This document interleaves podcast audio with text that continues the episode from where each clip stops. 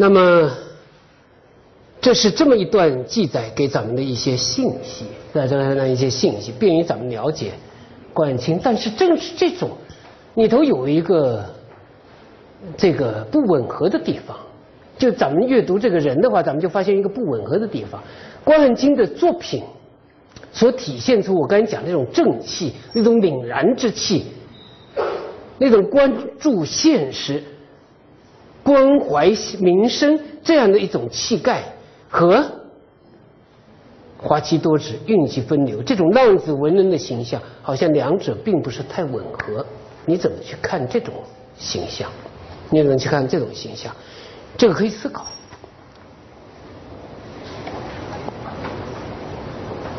《元刊杂剧三十组》当中收了若干种关汉卿的关汉卿的作品最多。也可以看出，的确，关汉卿流传的作品最广。刚才咱们看到了这个关大王当刀会的，这是西蜀梦。西蜀梦写大都新编，关瞻栓赋西蜀梦全，表示我这个是全的，啊，表示全的。它的确比较全，就是咱们刚才看到的单刀会的冰白。很多没有刻上，但是呢，这个西蜀梦有大量的冰白，啊，有大量冰白，的确刻的相对比较全一点，但是它还是以曲为主，还是以曲为主。大都新编，也许从这个地方可以看出它的来源，来源大都指现在北京了，那它的来源于北京。这是闺院佳人拜月亭，新刊棺木，棺木的情节。那么从新刊棺木也可以看出，可能拜月亭的作品是关汉卿晚期的或者晚一点的，所以叫棺木新刊棺木新编的情节，新编的故事。然后这个棺木有情节的意思，有故事的意思。那么新编的情节故事，这是。归院佳人拜月亭，因为咱们知道拜月亭后代流传就是有个很著名的南戏的剧本，呃，南戏的剧本早还是关汉卿的剧本早有争议，这个是有争议的。按照我个人的认为是拜月亭关汉卿的要早一点，啊，这个有争议。那么这个剧本也是刊刻的方式跟呃单刀会非常相近，大家一看就跟单刀会的刊刻方式包括字体都非常接近，大概是一个地方，都是杭州刊刻的。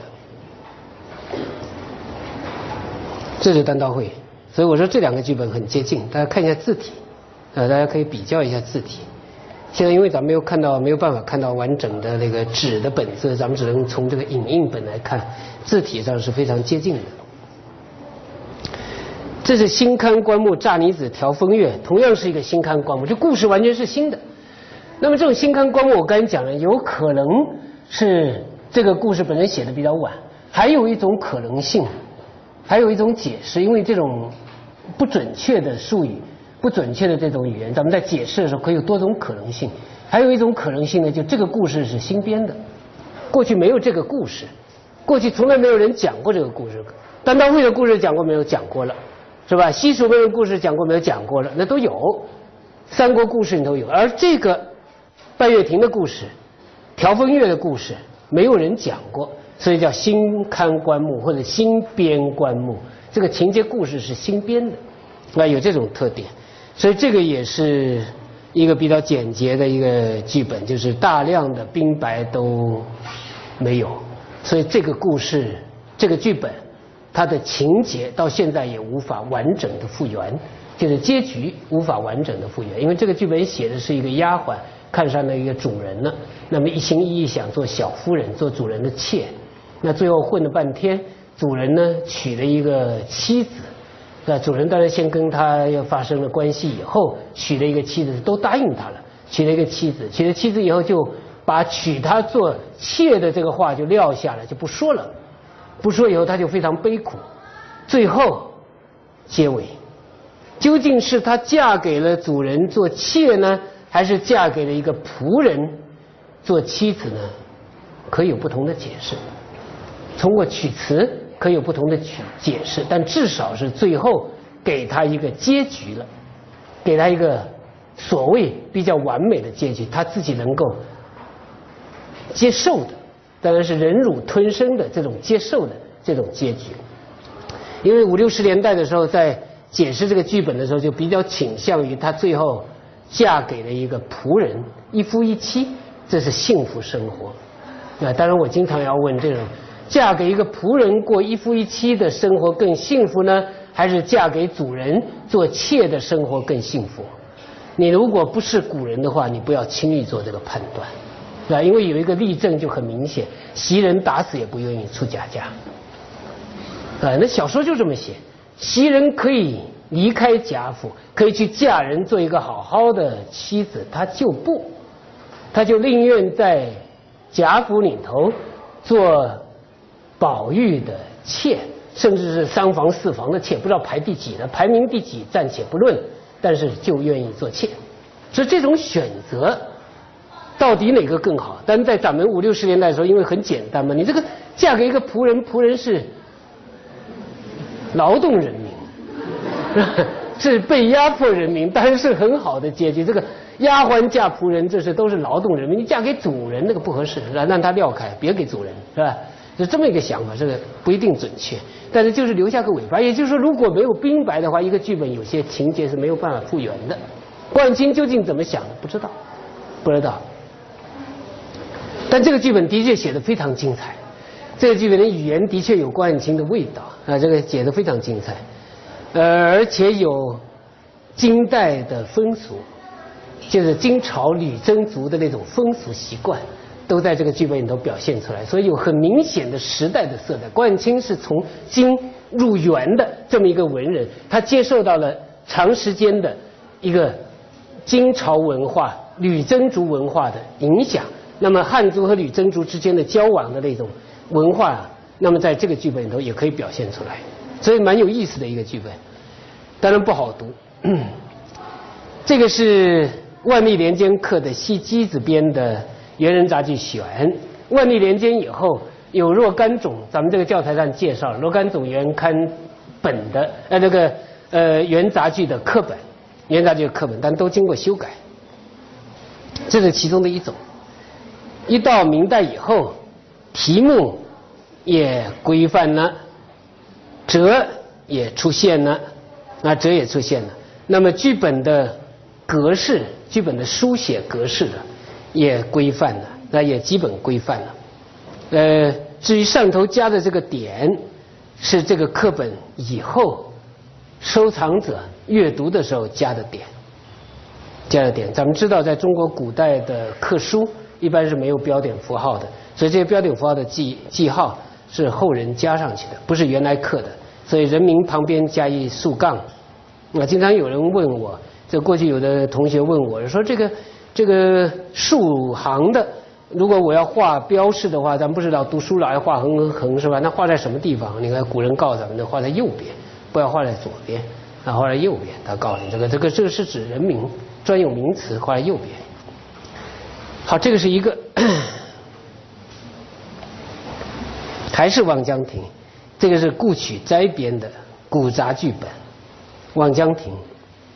那么这个《万江亭》，咱们就注意到了有个正目，元杂剧有题目、正名这样的一种格式，就是题目和正名。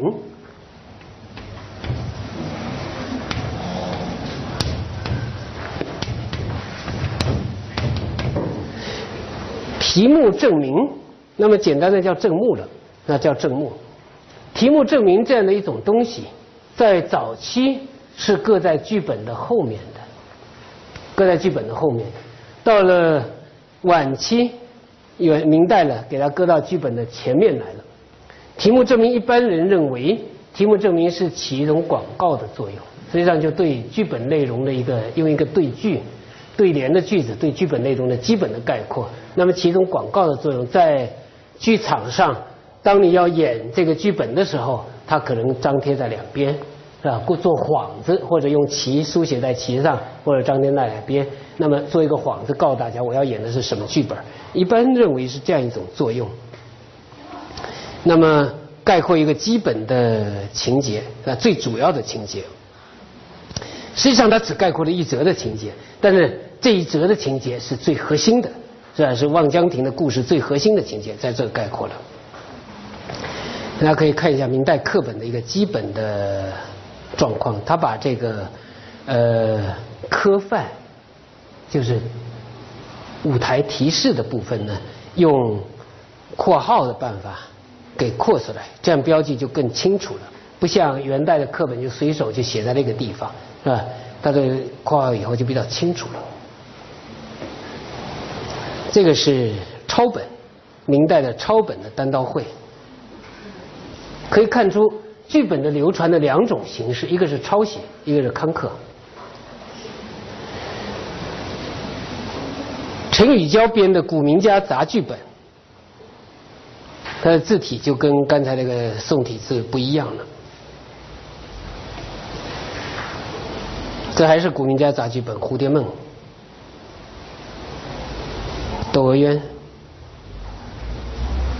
为什么要让大家特别看一下这个古名家杂剧本的这个《窦娥冤》呢？因为这个本子比较接近原始的面貌。当然，现在大家用的本子都是元曲选，都是元曲选。实际上，这个本子比较接近原始面貌。这是元曲选本的《窦娥冤》。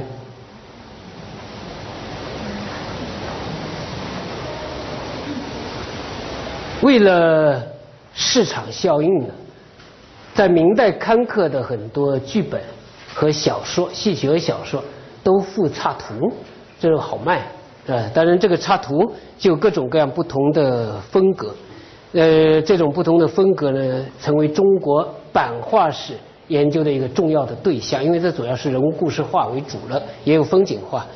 那这种人物故事画的画法，实际上在某种意义上。它也曲折的，不是很很很很直接的，也曲折的表现了这样的一个剧本在舞台上演出的时候大概的样子。这种剧本在舞台上演出大概的样子，不是说准确的一个样子，大概是这种样子。所以这个都抽象的一种画，那抽象官府的跟外界都是相通的。旗杆，这是这个旗子，啊，这是旗子，这个血溅白链就这条链。这是刽子手了。再来看另外一幅就不一样的，这是古今名句和选本的画法。它有两幅画，一幅画呢是窦娥的鬼魂，这有专门人研究了，就中国古代绘画中的鬼魂怎么画，梦怎么画，啊，怎么画出鬼，怎么画出梦？哎，这是鬼。这是鬼，所以鬼一定跟人是不一样的。那么怎么看不一样呢？他用一些云纹，这个叫云纹了，是吧？来表现这个鬼，他是虚的，不是实体的人。那么表现这两者之间，这是他父亲了，是吧？这是他父亲。那么向他父亲告状，这样一种形象。这个是发场，啊发场。那么这幅画应该比刚才那幅画更经典了，啊更经典，但是也照样的有。审判台、旗杆、呃刽子手等等的这样的一种表现，这是古今名剧和选本里头的《窦娥冤》。为什么要看这个本子呢？咱们现在时间有限了，让大家来看一下，呃，这个本子，因为这个本子很明确的说出古本和原曲本的不同，就是版本不一样。也就是说，原曲选本怎么改？古本，他在这个本子里头非常明显的看出来，他在经过一个眉批，非常明显的板出来。看上头这个是对《窦娥冤》的评价了，是吧？《窦娥冤》词调快爽，神情悲调，由观之铮铮者也，觉得是关汉卿最好的一个剧本，非常优秀的一个剧本。那么这里头就讲到了无心本，曾有催人泪的事。锦烂漫花枝横绣它断人肠的事等等等等，这个咱们现在看到的元曲选本，这叫做真假的，原本没有。为什么没有呢？他说，这个等于太绝情艳不似窦娥口吻，就是人物，尤其像窦娥这样一个市井小民这样的一个普通老百姓这样的一个人物，如果讲这种太艳的语言，不像，他就用这个来判断，不像，是吧？不像他的口条，所以呢要删掉，是吧？不像这个一原本三字，他说一原本三字，所以有一个原本，一个原本。那么这个原本究竟是什么本？经过对比，大概比较接近古名家杂剧本。这是一段了，还有吴兴本首二句改成什么什么什么，也是这样。他把前两句改了，他这地方就告诉你这改了，改了的情况呢，好的他留下来，不好他就删掉。这个二语呢，叫语气不惯，不如原本为佳。所以他的衡量两个，一个是人物不符合人物的口吻，人物有人物的性格，如果不符合人物性格的这种曲词，他加的不好，我删掉。还有一个呢，是语气不连贯。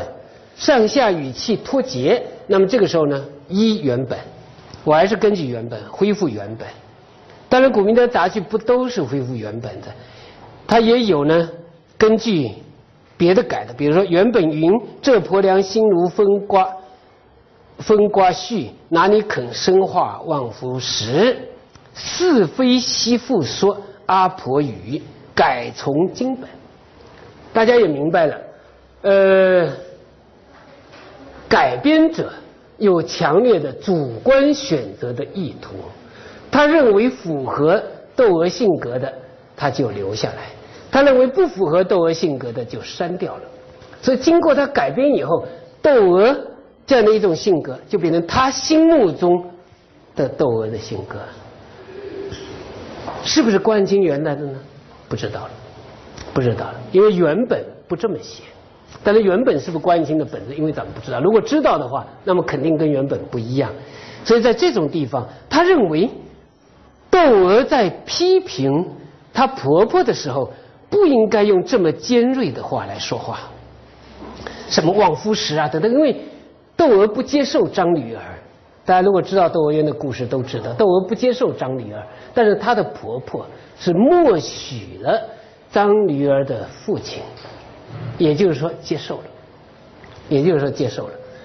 那么甚至有人读《窦娥冤》的剧本，认为蔡婆婆是已经接纳了张女儿的父亲，就已经接纳他了。